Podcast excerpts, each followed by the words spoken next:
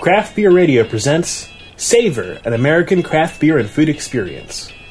Private Tasting Salon Number 6, Beer and Charcuterie, featuring Ro Guenzel of Left Hand Brewing Company and Brian Buckowski of Terrapin Brewing. Okay, I think we're going to get started. We're a couple of minutes late uh, with everybody downstairs. Uh, I think a few people are, not everybody's uh, quite on time this, this late in the evening, so, but we'll, what's that? It is their loss, exactly. So we'll get started. Thanks a lot for coming. This is uh, Savor's third year. Uh, how many are here for the first time? And how many were here last year or the year before? Okay, so a lot of a lot of newbies, a lot of new people. Good, good to hear. Uh, this is put on by the Brewers Association. If you don't know, the Brewers Association started in 1978. It's a trade association for small brewers, which is all but two or three of every brewery in the country at this point. Um, they put on the Great American Beer Festival as, as well as a lot of other uh, cool events, including this one. So uh, it's my honor to uh, introduce the two people that'll be talking for the rest of the hour. We've brought our uh, three people, I guess. Really, you're going to talk. You're not. You're going to have to talk about meat, aren't you? I think so. Uh, meat and beer. What a beautiful combination. Um, we've got Spike Buckowski here from uh, Terrapin. Terrapin was founded in 2002, and uh, he's the founder and brewmaster. And uh, two of the beers we're going to have tonight are his creations. And then over here we got Ro Gun- Guenzel, Guenzel um, who's been with uh, Left Hand for the last six years. Left Hand is in uh, Colorado. They were founded in 1993, 94. That's close. And uh, he, I have two beers that uh, they're going to present as well, along with a variety of meats, which, um, which you're going to tell us all about at some point, I think. At some point. Excellent. Okay. Uh, Spike, you're going to go first? No, you're going to go first. You want to go first. Okay. Um, so again, my name is Ro Guenzel with Left Hand Brewing Company, head brewer there. We were founded back in 1994 uh, by two ex-Air Force geeks, basically. Um, we were approached by the BA about three months ago to do a collaboration presentation. Spike and I have collaborated for the last two years making beers. We've made, uh, first year we made a beer called Terrorize, which was a nightmare. It was a 57% rye beer. Made a mess of our brew house. It was the third brew on our new brew house. Uh, big pain. We'll never make it again. Second year, last year, we did a beer called Depth Charge, which was a, uh, we're kind of known for a milk stout. Terrapin does a great coffee stout, uh, coffee imperial stout. So we combined the two. We made a coffee milk stout, uh, which went over pretty well. And uh, when the BA approached us, I started looking around the brewery, and we didn't have any of those beers left. You know, so it's pretty tough to put on a salon without any product to share with you. Called Spike. He didn't have any down at his brewery, and so I got to thinking. Uh, and I have a friend, Chef Nathan Anda, out here in Virginia, who does meats. And so it's always been my dream for him to take our beers and produce meat with it. So tonight we'll have four uh, different pairings and we'll just kind of walk through those. Beautiful. I'm talking about Saison now. Um, the first beer, I guess we're going to start with. Um, by the way, I'm Spike, brewmaster with Terrapin Beer Company. Uh, we've been around since 2002, as stated before. Um, the side project series for us are basically beers that we do one-off styles with. So about every two to three months, I'll come out with a different style of beer. This happens to be number seven. I think we're up to number 11 now. Um, and this is Maggie's Farmhouse. Um, traditional farmhouse beer. We've got a little flaked, flaked, uh, flaked oats in there. I've got some rye and some Vienna. Um, if you guys are unfamiliar with uh, traditional farmhouse ales, uh, basically we they had uh, farmhouse breweries, and uh, whatever was in season at the time, whether it be rye or wheat, um, they would use in the beer and produce a farmhouse beer. Um, this beer is produced with uh, Saison Dupont um, yeast. So we fermented this at about 90 degrees, which uh, kind of freaked me out because all my other beers ferment at about 66. So uh, it was an interesting beer to brew. Um, but if you are familiar with farmhouses, um, very earthy. Some can be peppery. I mean, um, there's a lot of different ingredients you can add in a farmhouse. Um, ours is pretty traditional, um, but you will get that earthy funkiness uh, coming out of the saison. Um, and paired with, I will turn it over to Chef so he can tell you what you're going to eat it with. All right, uh, you got a mazzafegati. It's a wild boar sausage with pork liver, pine nuts, and it's scented with uh, coriander, white pepper, and the uh, farmhouse uh, takes the place of the uh, white wine that would traditionally be in it. So it's it's the big one, the fat one. Eat it first, and then try the mustard with it. So. Enjoy.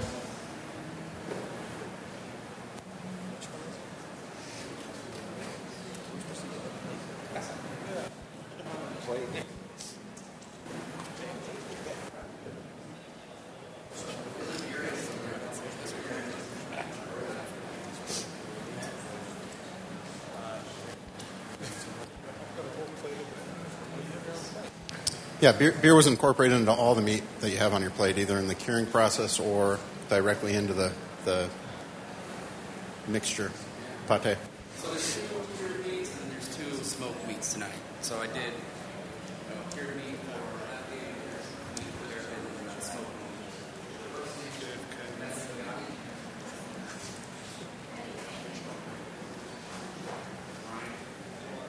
Ah, so it's like it's an emulsified sausage. It's got ground pork, ground liver, um, bound with the beer. So the, the liver and the, the beer act as the binder.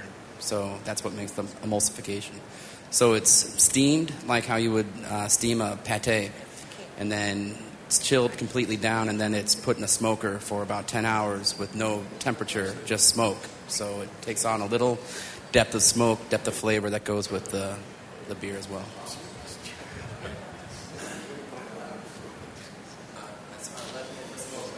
It's, it's for the meats that come a little later, but you can enjoy it now. It's pretty spicy. Uh,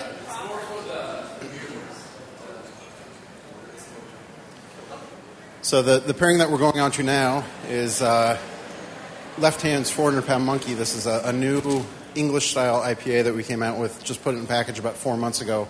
It was actually the first brew on our new brew house uh, back in 2008. Uh, so we've been tweaking the recipe, changing it a little bit. And with the beer, uh, we opted to use these new English varieties, two new hops called Boadicea and Sovereign, which have a very earthy, um, almost white cheese rind fungal element to them, maybe a little bit of uh, bitter orange peel or uh, orange rind. And then I heard one person describe it as being like rubber bands, which can be a little off putting at first, but I think it really works with the beer.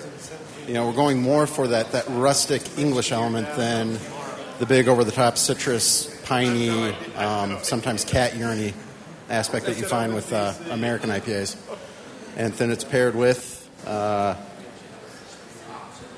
It's paired with a bison bresaola. Traditionally, uh, bresaola is with beef and aged in or uh, cured in red wine and salt. Uh, this time, I took all the flavor components of that go into the 400 pound monkey. So it's got citrus, some coriander, uh, heavy on Italian sea salt, and then the 400 pound monkey acts as the curing agent as opposed to red wine. This is the only pairing that I am kind of scared about because I didn't get to taste it. Uh, it's the first thing I started with when we talked to the first time with Ro. I was like, I'm going to do this, and three months later, we got to open it the other day, but I didn't have any 400 pound monkey to try it. It's the really thin meat, the the beef. Yes, sir. Yeah. yeah, so ba- back to the. A little bit.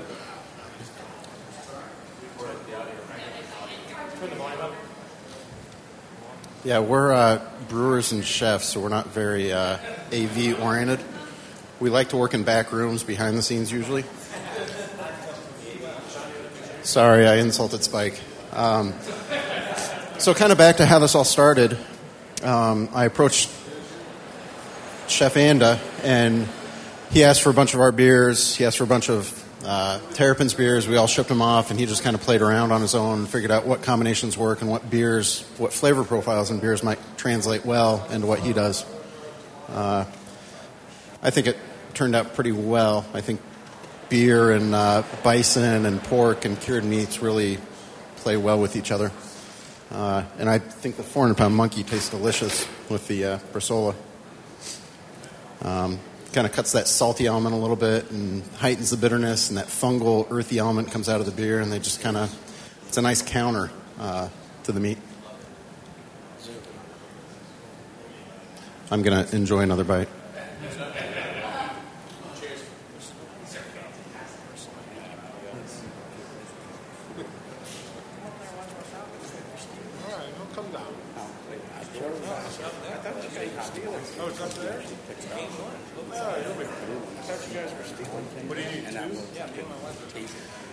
So, are there any comments on this pairing? Love it. Excellent. Um, I, don't know if it was made clear, but Chef Anda runs Red Apron Butchery, um, and he sells out of Planet Wine down at Tallula Restaurant, several farmers markets around the area. Um, But uh, I sell at Planet Wine in Del Ray, and then I sell at the Penn Quarter Farmers Market, DuPont Farmers Market, and Glover Park Farmers Market. So Penn Quarter's on Thursday, DuPont's on Sunday, and Glover Park's on Saturday. It's not. It's about a eighth of the size of this room. So when he said I run Red Apron, I am Red Apron. Like I am the person that makes it, does everything, slices it, and so if you go to the farmers market tomorrow at DuPont, you'll probably see me. I'm sorry? Fortunately, I work with a bunch of restaurants, and they've kind of tasted stuff over the years, and they come to me. I don't have to sell it anymore. So, um, but I, hopefully someday I do get a salesperson. You're first in line. Uh, Planet Wine is attached to the Evening Star Cafe. So. I was, I was fortunate enough to go down today and uh, view the meat locker that all this meat came out of. Uh, it's absolutely beautiful, and I also saw the new, somewhat new, 1970 Volkswagen van that Red Apron has purchased to travel around to all these meat markets with custom plates that say pork fat.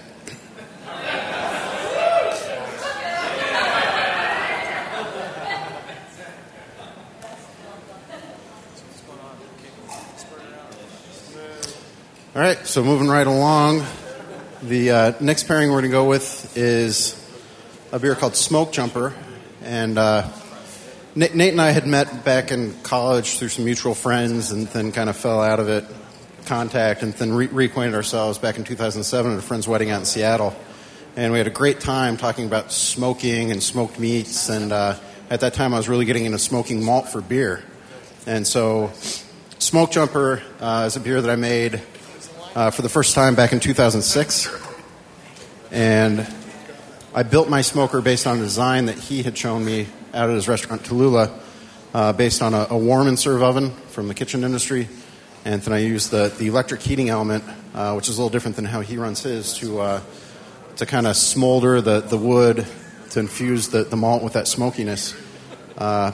When I first started making this beer, I was working with a, a, local barbecue guy out in Longmont who I'd been trading beer with. Uh, brewers get paid pretty poorly, and so you have to find ways and means to uh, survive, to eat and clothe. You know, most of my clothing is left-hand gear, and uh, most of my food is stuff that I trade beer for. But uh, this great guy, Mike Elgin, we actually put his name on the bottle. Uh, actually gave me his smoker the first time I made it, and I smoked half the malt on a big trailer-style pit smoker uh, I chose to do it during the 10 hottest days in Colorado history, I think. So I was standing out in the parking lot. It was 104, and if you hang out around a smoker for too long, it's about 120. So sunburn, singed hair, smoke in the eyes. I had to, th- I had to throw away my clothes. My wife would make me take my clothes off and throw them away before I came in the house. Uh, but Mike unfortunately passed away two years ago from melanoma. Uh, too much time standing out at a grill, unfortunately. But a, a great guy left hand is in a old sausage factory in Longmont. Um, so meat and left hand beers go way back. Uh, we purchased it from Mr. Green's uh, 17 years ago. Turned it into a, a, a brewery. It just kind of fit nice. Slope floors, water hookups everywhere. Uh, our old brew house was in the old slaughter room, so the hogs would be brought in, and right where our grist case was, uh, which is where the, the malt comes before it's used in the brewing process, was right above the door that the hogs came in and were dispatched. And uh, up until getting our new 60 barrel brew house for about two years, we were brewing 24 hours a day, five, six days a week. And I swear, sometimes at night, you'd be on the brew house and you'd hear the little hogs squealing down the halls. But we still have the big doors and the cuts in the door where the tracks would go through for the uh, carcasses to be moved around and processed. Uh, so Smoke Jumper is also the national beer of the, uh, the, the official beer of the National Smoke Jumpers Association, which is a, a pretty cool group of individuals. It all started out with a, a bunch of World War II paratroopers that came back from the war and loved jumping out of planes so much into danger that they started jumping into fires, uh, which over my years working with them, I've had the experience of hanging out with a lot of them. They are really cuckoo, uh, very good individuals. But proceeds from the beer actually goes to a scholarship fund for children of smoke jumpers that have died in action, uh, which is pretty cool. So this beer, uh, a lot of people have had some of the great smoke beers out there: Alaskan Smoked Porter, uh. Great, great beers. If anything, I wanted to take this beer into more of a concept beer, and so instead of that intense bacon element that you would find in a, a German Rauch beer or possibly an Alaskan smoked porter. I wanted more of a campfire, kind of a, a burnt charry element to it. Um, and I think it really comes through in the beer. And it is paired with.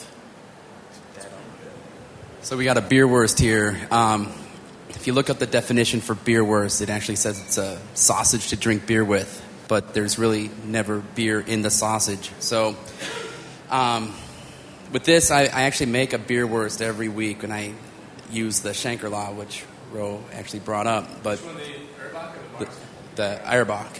So, um, so this one, it's kind of smoked in three ways. It has it's a pork-based sausage with beef, and then it has all my bacon scraps from a week go into it. So the whole fat content in this sausage is bacon. Um, so that's the first outlet of smoke, and then the second one is using the smoked beer. And then the third is it's smoked over cherry wood for about five to six hours to, to finish the cooking process. Um, it's got cardamom, uh, black and yellow mustard seeds, and black pepper, and that's major flavor. It's very subtle, goes nice with the, uh, the beer, and it goes killer with the mustard. So. Ro brought up the smokers. Uh, I think over the last six or seven years, I've built a smoker out of anything you can possibly think of. And in the last six or seven years, I've burnt down a garage, trees, freezers. So I've actually gone to a more conventional like biome now and use those. So. It was, it was actually the first day that I went to smoke malt for the smoke jumper in my little converted warm and serve oven that Nathan called me up and said, uh, You might want to rethink using that setup because I just burnt the uh, siding off the neighbor's house from the restaurant and burnt down the tree. So I continued on.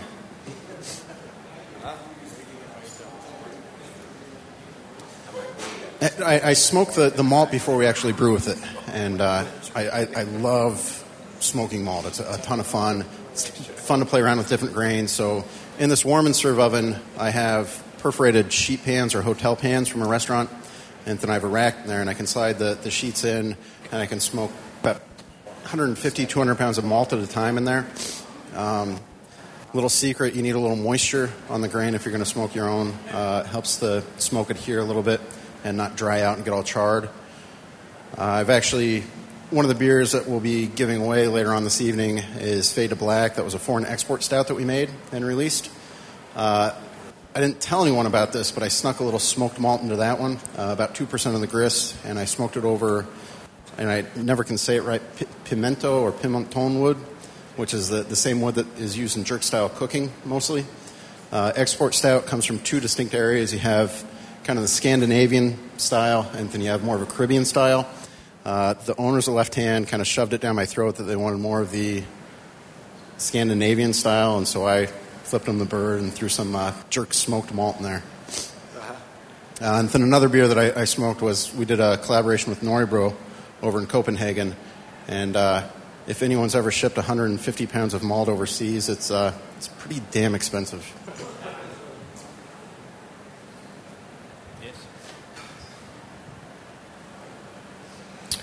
All right.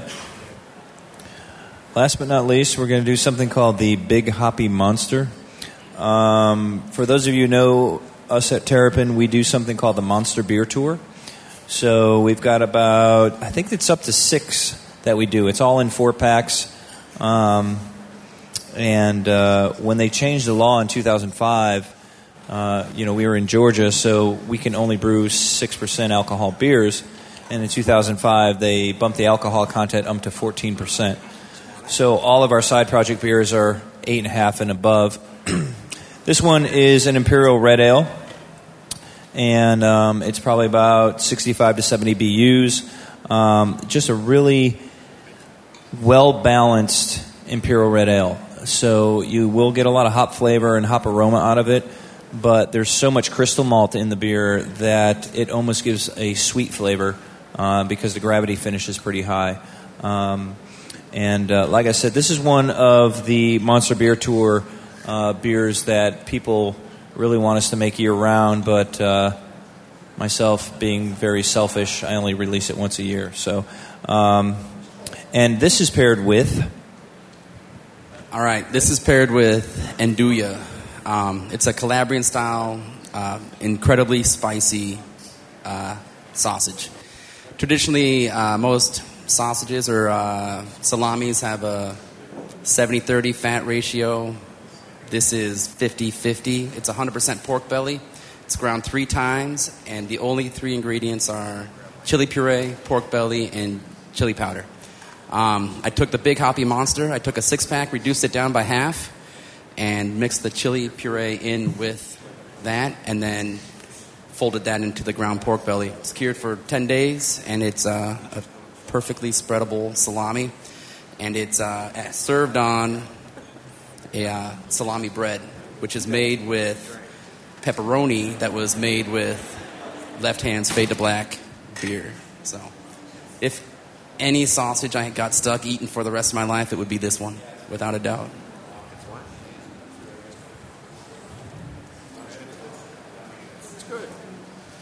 Uh, just tasting it now for the first time. I tried the uh, sausage earlier today, raw, without the bread, and it was a little intense. But uh, I, th- I think the beauty is there's there's enough sweetness in the Big Hoppy Monster. All that crystal malt really comes out at the end, and those flavors just kind of play off each other, and you have this nice lingering spiciness, and you take a sip of the beer, and that sweetness comes on, then the bitterness, and it just swirls perfectly, and uh, works really damn well. I think, like most everything else. Oh, I'm supposed to talk. I don't know. I'm eating. I'm eating. Um, any questions about any of the Terrapin beers that you guys might want to talk about? Hey. Um, our artwork, yeah. Um, if you guys have ever been to our website, um, we've got a great artist. Uh, his name is Richard Biffle, and uh, actually met him out at Bonnaroo. If you guys are familiar with a big music festival in ten- Manchester, Tennessee, which I'll be attending next Thursday, Friday, Saturday, Sunday. Um, Richard did a lot of artwork for the Grateful Dead, um, and uh, if you guys think that we're from Maryland because we're Terrapin Beer Company, that is false. We are not from Maryland. Terrapin Beer Company actually comes from Terrapin Station, which is a Grateful Dead album. And our flagship beer, Rye Pale Ale, um, you can actually see a very cool little turtle playing a banjo with Jerry Garcia glasses on. So, yeah, we take it from that. But um, we, like I said, we've been around since 2002. Um, it's pretty crazy because we uh, we started in 2002 and we, we did what was called contract brewing. My business partner and I didn't have enough capital to build our own brewery. Uh, we did a business plan back in 98 and uh, we were looking for funding. And if you guys remember about 98, 99, if you weren't a dot comer uh, looking for 30 or 40 million dollars or you know you didn't have a computer in your basement, you weren't really, really you weren't raising a lot of capital uh, for brick and mortar buildings. Um, so what we did, we finally pulled our money together and we started Terrapin Beer Company and we started brewing from a, a brewery in uh, Atlanta called Dogwood Brewing Company. And our first product was Rye Pale Ale in 2002. And uh, six months after we released that product, uh, we won Best Pale Ale in the country at the Great American Beer Festival. And um, it's kind of flattering because it's so neat to see so many rye beers out there right now. And uh, I think we were one of the pioneers to actually brew uh, beer with rye. I'm sure they were they were probably a couple before us, but um, it's just interesting to see how many rye beers are out there. Um, and for us, we like to use a lot of different ingredients. Um, we use, um, like Ro explained earlier, when we did our uh, depth charge beer, the um, the coffee um, milk stout. Uh, we use a coffee from Jittery Joe's, which is a local coffee roaster in Athens. Um, our Sunray wheat beer, our German Hefeweizen, is also used with uh, a local uh, company called Savannah Bee Company. So we put a little bit of honey in our uh, Hefeweizen. Um, and we just like to use unique ingredients in all of our, or most of our beers, our special beers. Um, so that's it. I got off on a little tangent. But any other questions? That's not even artwork. We're talking beer now. So yeah. Uh, yeah, actually, yes, we did uh, something. We did uh, uh, a beer called Pumpkin Fest, and um, you know we really haven't had a fall seasonal beer, and um, a lot of people do pumpkin beers for the fall season, and a lot of breweries do, you know, Oktoberfest or Fest beers. So I'm like, well, being me and being the wacky brewer that I am, well, why don't we combine the two styles? So I did something called Pumpkin Fest. So it's a traditional uh, German Oktoberfest lager brewed with pumpkin spices. And uh, we're actually going to release that again this year, but it will be in six packs. So uh, it's going to be our fall seasonal. So, yeah.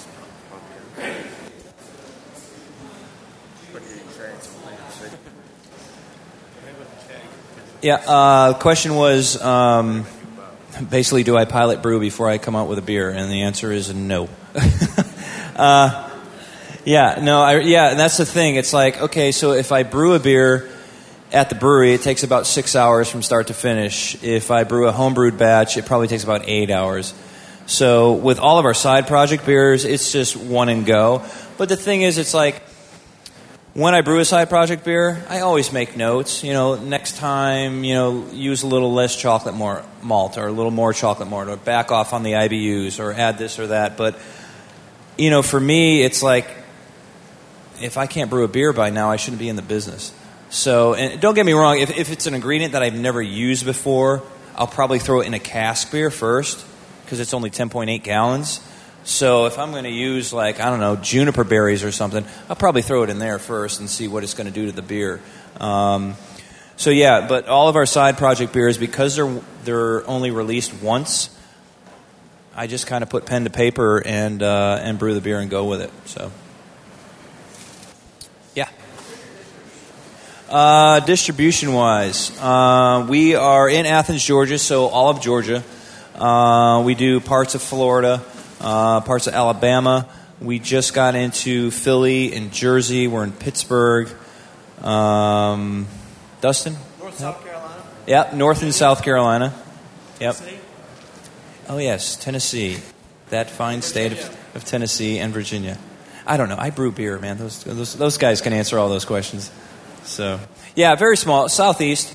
And uh, I think we'll probably hold hold steady for a little bit. I mean, um, you know, craft brewing is a great movement right now. I mean, I don't really see, you know, the big breweries kind of pairing with charcuterie or charcuterie. I don't even know how to say the word because it's so delicious.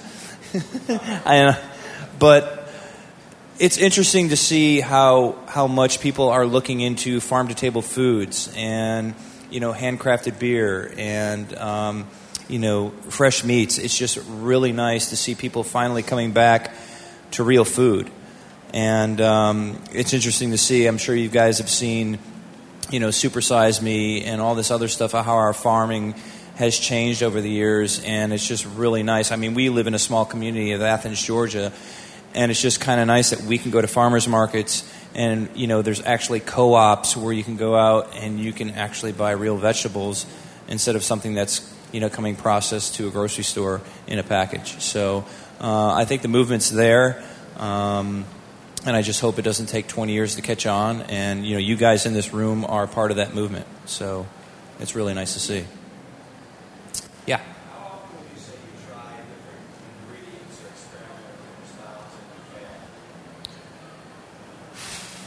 Um, I don't fail. no, I, it, no, no. It's interesting because I think brewing beer. Bottom line, when you brew beer, you have to be clean. Okay, if you brew a beer that's infected, no one's going to drink it. But if it's clean and if it's palatable, I think, yeah, but they're crazy. but I, I think brewing beer, as long as you have sanitation down, somebody out there is going to like it because I've only got this palate and I don't know how you taste. You know, I mean.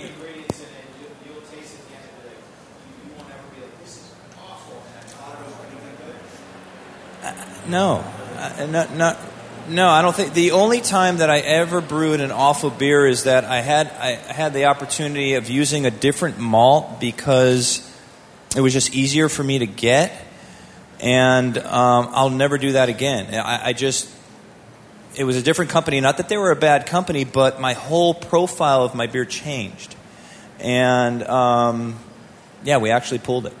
So I don't know how many barrels we brewed, maybe 100. At this time, we were only about two years old. And uh, I just had the opportunity of getting a different style of malt. It was a pale ale malt, and the beer just didn't taste right. So we put it out, and then we're like, we, we can't do that. And so we had to pull it all back in. But What's that? You have to trash a hundred barrels. Uh, yeah, we called it. We, we, we recalled it. You know, I mean, and, and stuff like that happens. I mean, knock on wood. I mean, we really don't have a lot of beer, bad beer out in the market. So, I mean, I taste everything that comes off the line or comes off kegs and stuff like that. So, I know it leaves the brewery.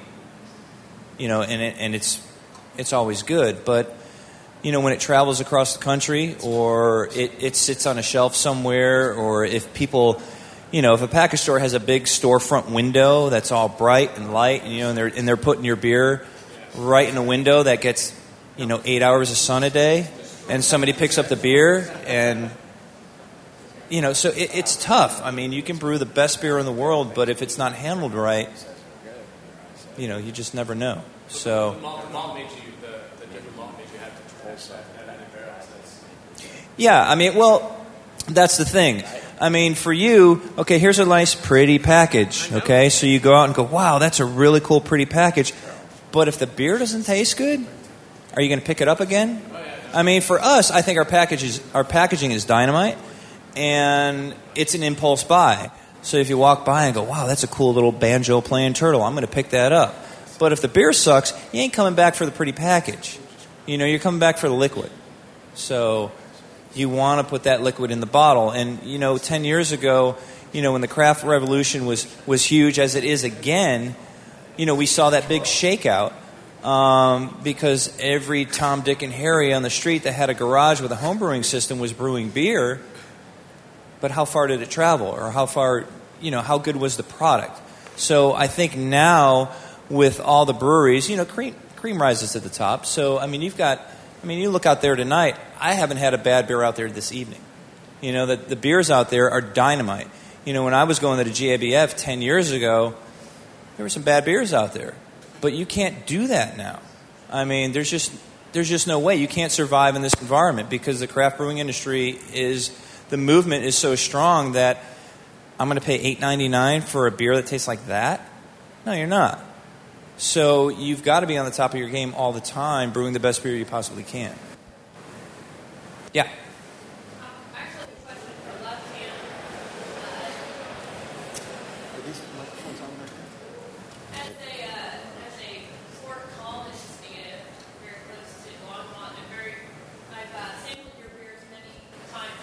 And uh, here on the East Coast, we get you know your six packs and four packs. And I was just wondering sort of the strategy for the uh, larger beers, like like the smoke jumper and some of your the beers you sell in bigger bottles, some of the more special series that you produce. What what's the strategy for coming out here?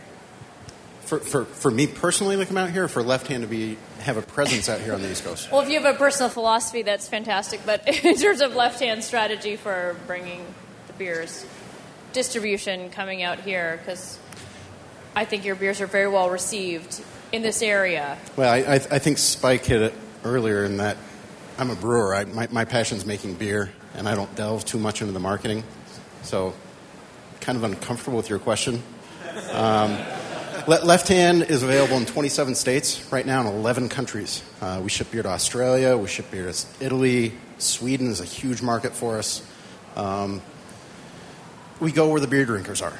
Uh, I'm a native from Lincoln, Nebraska. A lot of people out in Boulder County kind of scoff at that and laugh at me because I love wearing red. Um, it's all buff county out there. Um, but I moved to Colorado because there's beer culture there and because we have a, a large percentage of craft brewers and beer drinkers. I think the same goes for the DC area. Um, there are these little pockets on the East Coast where you have incredible beer culture. Uh, one of my pleasures was to go down to, to Georgia and brew a Spike last summer. Um, and just seeing that market down there was so incredible. We, we've had craft beer in Colorado for so long that I think people kind of, you know, they're kind of numb to it and they, they're not as passionate about it. But with Georgia recently popping the cap, people were thirsty for it, literally. And it was just great to go in all these great beer bars down there. Uh, the Brick, uh, Brick Store and uh, Leon's and Trappeze. And I mean, all these people are so passionate about it. Uh, Five Points Bottle Shop. Best bottle shop I've been to in a long time. Incredible. The owner, Sashin's downstairs right now. You know, people that are passionate about beer. So, in, in a way to answer your question, we, we go to where people drink beer. Um, we sell beer in Nebraska. We're probably going to pull out of Nebraska because people don't drink craft beer in Nebraska. They drink Bud Light. Um, those corn-fed boys. Smoke Jumper is a beer that we only release two every two years, um, and so you can find it in more reputable bottle shops down in Northern Virginia, maybe not in DC.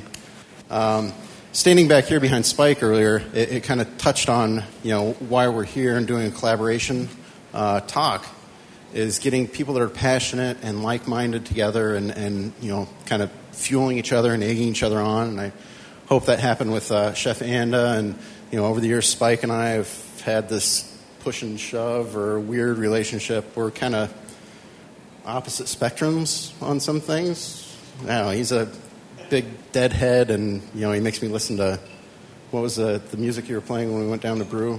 Uh, Maiden, Iron Maiden, you know, over my over my head. Uh, so it's it's you know people that are passionate and have like minds. But standing back here was the most pleasurable five minutes I've had. Standing behind Spike, uh, one because he was in the limelight, but two because there's air conditioning back here. And for me, collaborations over the years. First year that that Spike came out to brew with us, we just installed our new brew house, and it was 100 degrees. It was 120 degrees on the brewing platform. Uh, just miserable. I mean, we went home and just passed out. Well, actually, we stayed up till four, drink schnapps. Um, hot. Anthony and I go down there last summer to brew with them, and it's 104. And Spike insists that you wear pants in his brewery. Oh, horrible. You know, Georgia in July is just awful. Anthony and I come here to do this collaboration, and uh, you know, being from Colorado, there's re- there's another reason why I moved from Nebraska out to Colorado. Um, no humidity or very little humidity, and, and cool nights. Uh, and then I come out to DC, and it's 91, and you know, whatever the humidity is, it's just terrible. So uh, I will let Chef Anda say some closing words, and I'm going to go back and stay by the uh, air conditioner if you have a question. Um, at least in Virginia, I don't know how the other states are, but in Virginia, in all the specialty shops and in the bars that happen to serve uh, good craft beers, your uh, milk stout is very popular. So I'm wondering if the same thing holds true in other states, um, or if that's just you know specific to Virginia. And how do you feel about that? Because it's, it's commonly always a milk stout, and I'm always wondering, can we see something else from Left Hand? I'm just recently getting into numbers and watching projections and, and sales growth, and uh, it's been amazing over the last two years to watch what Milk Stout's done.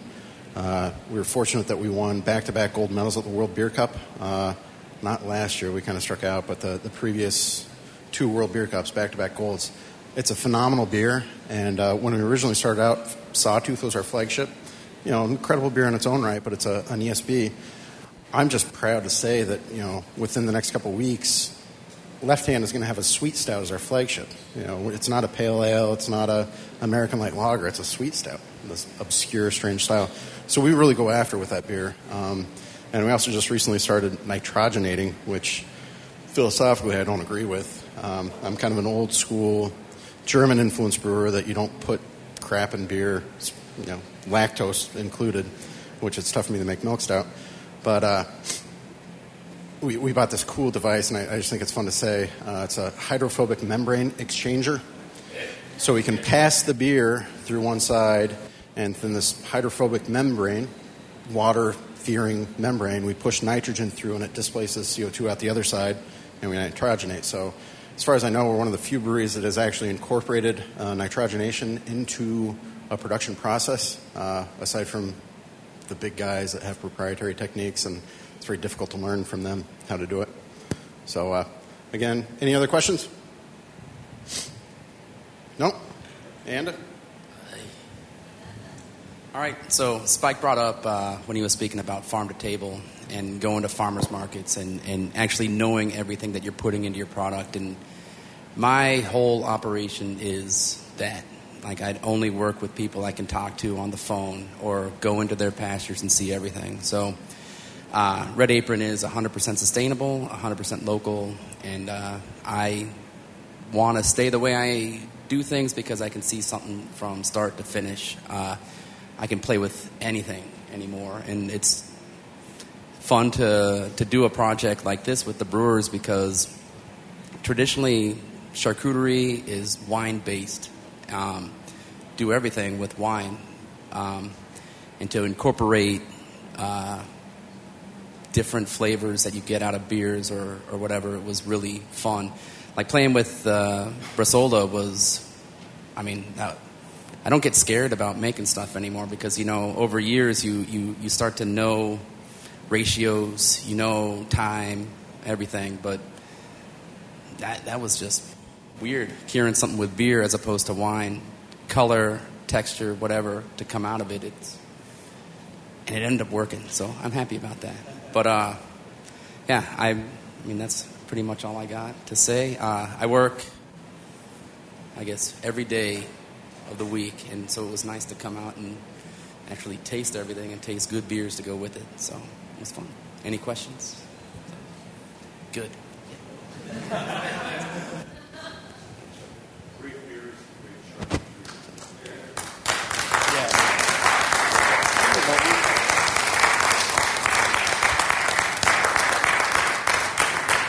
All right, now as a, a, special treat for all of you that paid and came late at night to listen to all of us ramble on about our passions and you know what we love in life, uh, we have two gift bags that two hopefully lucky individuals are going to be leaving here with. Um, included in the gift bag is Left Hand's Fade to Black. This is our foreign export stout that we put out as uh, winter seasonal. So there's a six pack of that. There is a bottle of Captain Crunkle uh, from Terrapin. This is a uh, black India Pale Ale. And then, so you can do this and replicate this at home and maybe uh, hopefully turn some of your friends onto craft beer and charcuterie and the whole idea of pairing food with beer. Um, there's a generous chunk of pepperoni from Red Apron that was made with uh, Fade to Black. Uh, absolutely delicious. So, if Spike, you don't mind, I'm going to ask one question, and whoever gets it right will walk out with one bag. And then if you would come up with another question okay. to quiz them on. I, I have swords.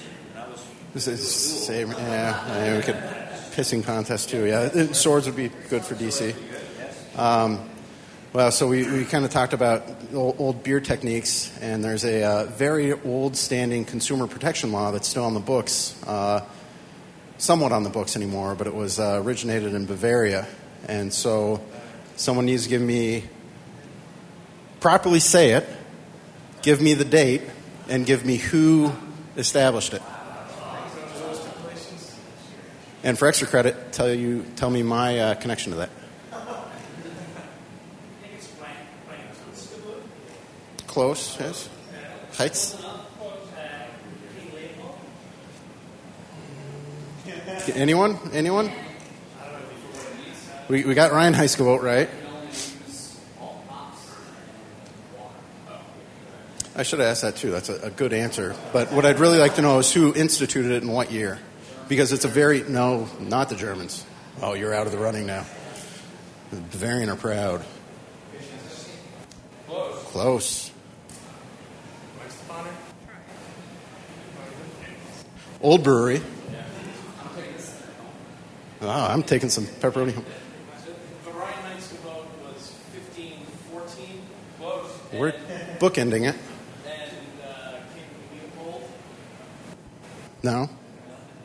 All right. Reinheitsgebot. Who, whose mandate was it? And in what year did that mandate come down?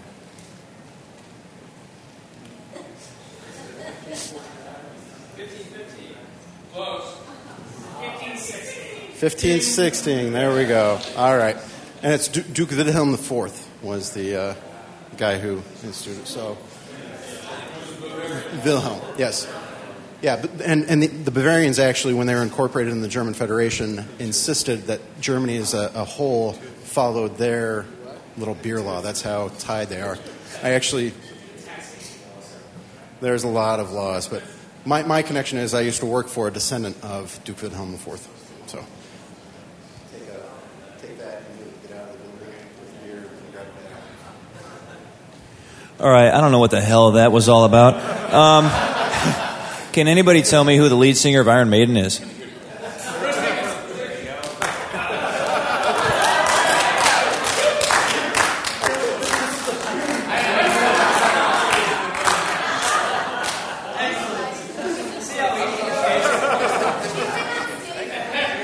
I work for Iron Maiden. Sweet. Sorry, is that Are you going? July. I, I live up. I live up in Boston, so I'm not made back in that area. I did the shows up there.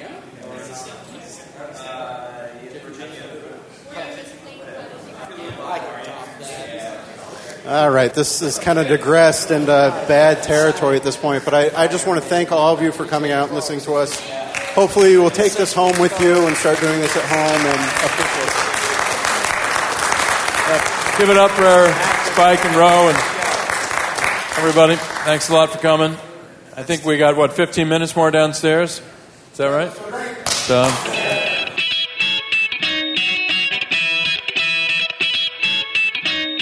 Thank you for listening to Craft Beer Radio's 2010 coverage of Savor, an American craft beer and food experience.